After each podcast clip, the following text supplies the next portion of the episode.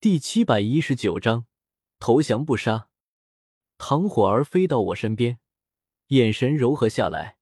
没了刚才的铁血坚毅，娇声道：“哥哥，你刚才没受伤吧？真是的，怎么一个人冲击冰河谷大军？应该告诉霍儿，我和你一起。”我哈哈一笑，霍儿如今越来越有少主的样子了，都管起我来了。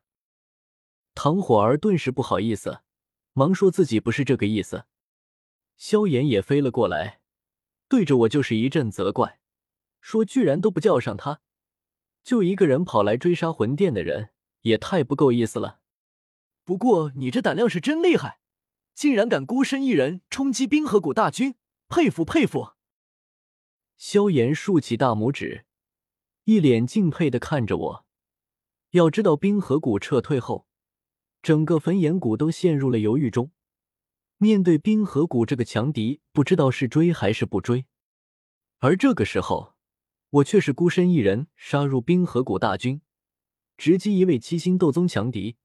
所有焚炎谷弟子都被我这疯狂举动震惊，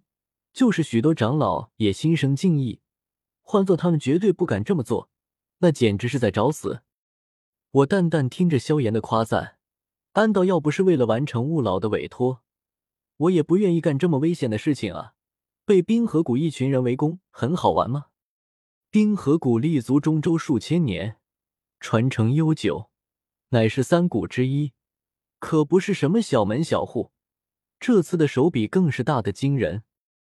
不仅有本宗弟子，还来了许多附庸势力，不过现在这个优势却成了他们的缺点。之前他们围攻焚炎谷，可以从容开启空间虫洞调人过来，此刻落荒而逃，却是无法开启空间虫洞逃回去。人太多了，空间虫洞只有七星斗宗以上修为才能开启，每条空间虫洞的运载量也有限，这么大一堆人短时间根本挤不进去。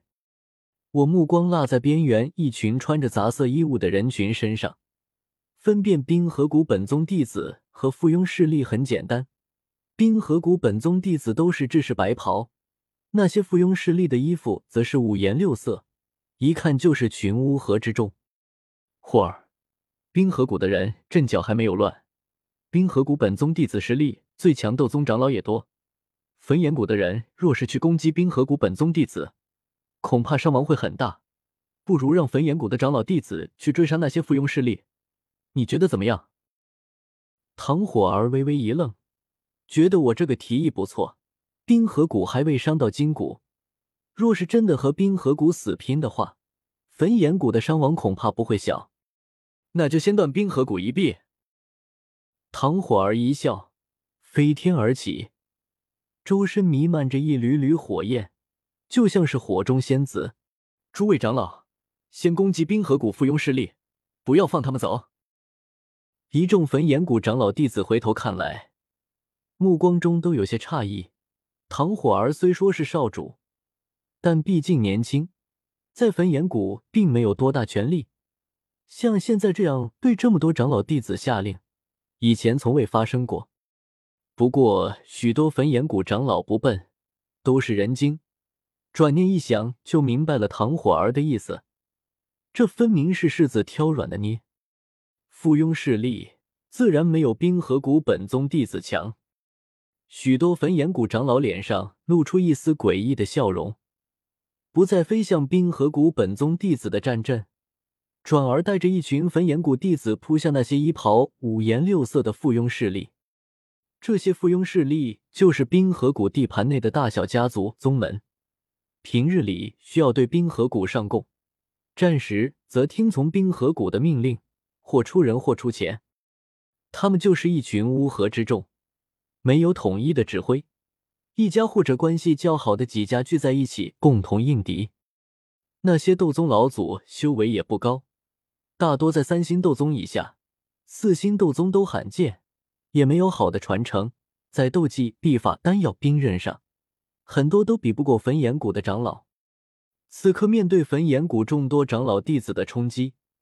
这些附庸势力可谓是倒了大霉，完全不是焚炎谷的对手，短短片刻时间就被打得哭爹喊娘，乱作一团。冰河谷本宗弟子战阵内，一众冰河谷长老面面相觑，都有些不知道该怎么办，去救这些附庸势力，还是不管他们继续撤退。这是一个很麻烦的问题，有冰河谷长老出身这些附庸势力，主张去救；有冰河谷长老不在意这些附庸势力，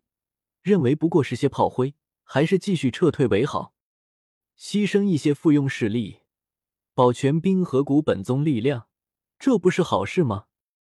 一群长老叽里呱啦讨论着，公说公有理，婆说婆有理，谁也说服不了谁。高空之中，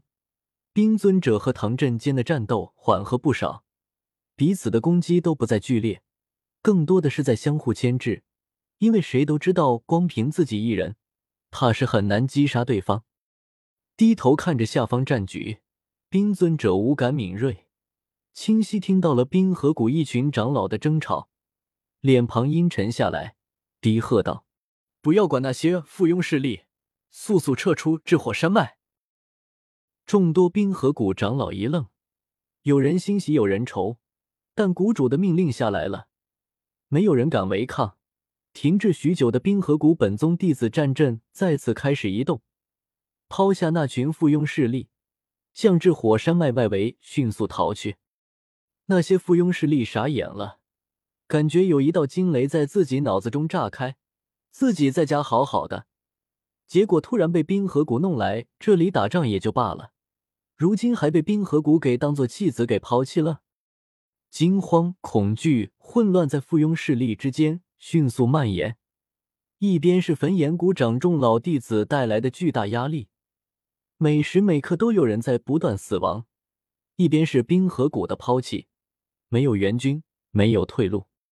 飞行在这座陌生的山脉中，那一座座冒着滚滚黑烟的火山就像是一头头吃人的野兽，所有人都感到深深的绝望，那些斗宗老祖也不例外。有人崩溃大哭，有人不顾一切地向远处逃去。焚炎谷众人哈哈大笑，追在后面不断击杀着这些冰河谷附庸势力。火儿小姐真是英明，要不是她让我们追杀这些附庸势力，他们若是冰河谷本宗弟子厮杀在一起，伤亡肯定惨重，哪里会像现在这样轻松。一众冰河谷附庸势力被焚炎谷长老弟子追杀得上天无路，入地无门。就在这时，一道声音忽然在战场上响起，如惊雷传来，所有人都听得分明：“放下武器，投降不杀！”